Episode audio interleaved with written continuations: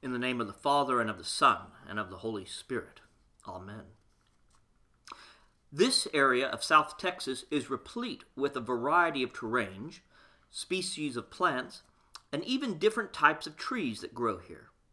For example, we, right now, are sitting on the edge of a bay, and for the next 20 or so miles inland, there is very little change in topography, and also rather little change in soil types.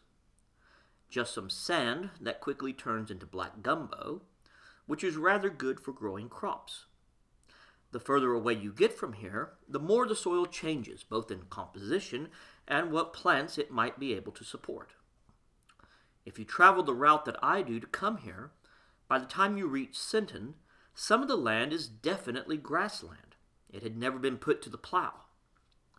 Where I live, there is a mixture of sand on some creeks, black gumbo, gravel, and in few places only a few inches of surface before caliche rock formations form. And of course, if we travel even further, say just north of San Antonio, you begin to get into the hill country and some vast outcroppings of rocks, and a completely different soil as well. If we here today were to imagine ourselves in first century Palestine, gathered on the banks of the Sea of Galilee, listening to Jesus preach this parable, we could cast our eyes back from the water. It would be possible to see almost the same types of formation, from sand to fertile earth, and eventually the hills of that region all around us. So, while we journey through this gospel passage this morning, allow your mind's eye to look, as it were, at all the different types of land and usage we have right here, all within about 45 miles. Jesus' parable that we have this morning is often called the parable of the sower. However, this morning, I would like for you to think about it as the parable of the soil. Often, when we read this passage, we think in one of two directions. We focus on the seed and what its role is, or we focus on the sower and what he is doing. So today, let's take a slightly different approach and see where we end up. In order for seeds to germinate and produce plants, you need three items: oxygen, sunlight, or a source of warmth, and water. That is all that is required for you to sprout your beloved tomato plants. Soil is not required. Newspaper, coffee filters, paper towels even, can support a plant as it begins its life cycle. However, if you wish the plant to literally take root, to produce its full measure of produce, and to grow to its full potential, you need soil, good soil. The soil is where the nutrients live. It is from where the plants drink. It is where the fertilizer we might use to give the plants a boost comes from. Soil is important to the overall health of the plant. Take, for example, a common occurrence not far from here: underground caliche ridges. Caliche is formed over thousands of years by minerals from the ground being forced up by water, drying, and then calcifying into a rock or a formation. Not far from here, there is caliche 8 to 10 feet below the soil, 4 to 6 feet below the soil, and sometimes in place it even comes out and is the top of the soil.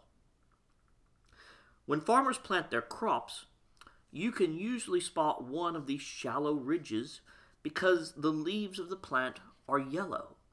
They have an iron deficiency. So for corn, sorghum, and cotton, caliche is not healthy soil.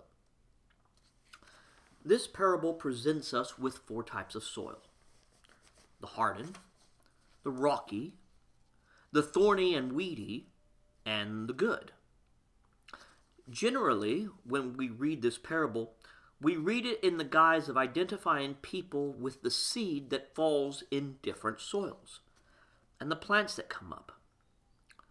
The seeds that fall on hardened soil is someone who hears the gospel but fails to grow, and so on. But when you really think about it, we, you and me, are all four types of soil. We can be hardened. We can lose faith on a whim. We can drown in the follies of the world. Or we can strive to keep ourselves spiritually healthy. Our very souls take on the quality of soil, and what takes root, or doesn't take root, reflects the very health of our spiritual lives. Let's look at someone who is hardened to soil. Saul of Tarsus. Saul knew the Hebrew Scriptures backwards and forwards, inside and out, and was one of the first persecutors of the church. He used his Bible, and he knew what it said. Yet he was hardened. He was against the gospel of Christ. He was present at the stoning of Saint Stephen, and he was one of the enforcers of rounding up and putting Christians into prison. Yet, something happened on the road to Damascus that changed everything for Saul. A conversion experience. That experience completely transformed him. It turned him so completely upside down that his whole identity changed. He was no longer Saul the persecutor, but Paul the apostle. If you understand hard-pan earth, one thing you know is that usually the soil beneath it is good soil. It only needs to be loosened, to be worked, until it is no longer hard. We all have been hardened, even as Christians, to the gospel call. How many times have we refused aid to someone we know who truly needs help? How many times have we turned a blind eye to suffering? How many times have we assumed that the problem right before us is, well, it's someone else's problem to deal with? How often has God called us forward, calling us to actions that might be difficult, and we say no? How often do we hear, and our hearts are hardened against the gospel of our Lord? Rocky soil, or soil that is shallow. Suzaku Endo's book, which was later made into a film directed by Martin Scorsese, Silence, tells the story of Roman Catholic Jesuit missionaries, their converts, and the many sufferings that they endured in 17th century Japan. One of the characters, a Japanese convert named Kichihiro, begins the story by aiding two missionaries who are sent to find another Jesuit priest. He tells them that he was a Christian previously, but after his wife and children were slaughtered, he ceased believing.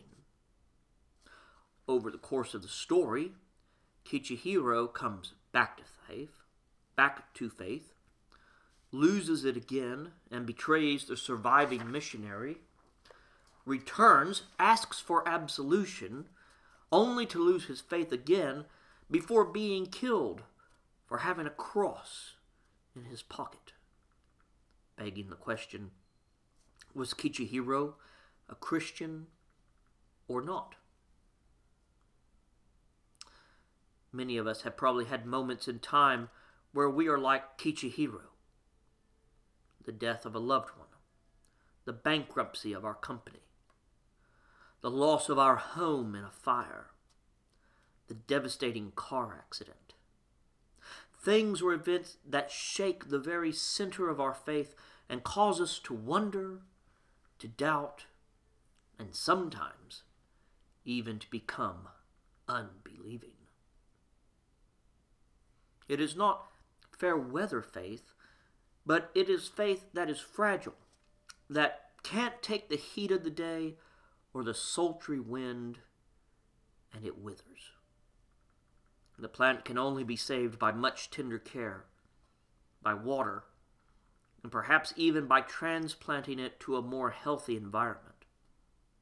The soil the plant is trying to live in is not good for it because its roots are not able to grab hold of anything meaningful for the hard and rocky times ahead.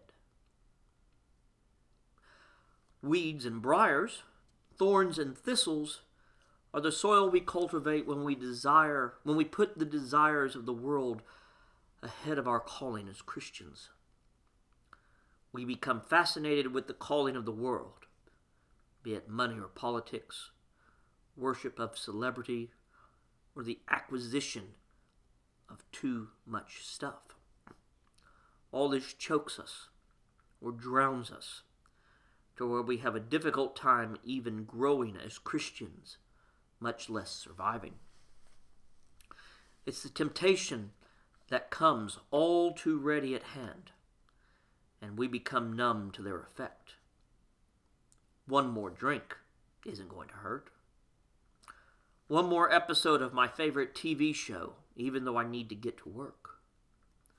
The constant surfing on the internet and Facebook, instead of focusing on the family and friends right in front of us.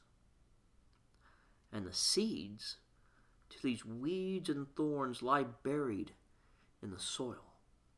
They spring up out of the ground, like as our squash plants try to grow. It's the things that invade our lives, like bad vines or crabgrass, that we must constantly be vigilant about keeping at bay, lest it take over the garden of our souls.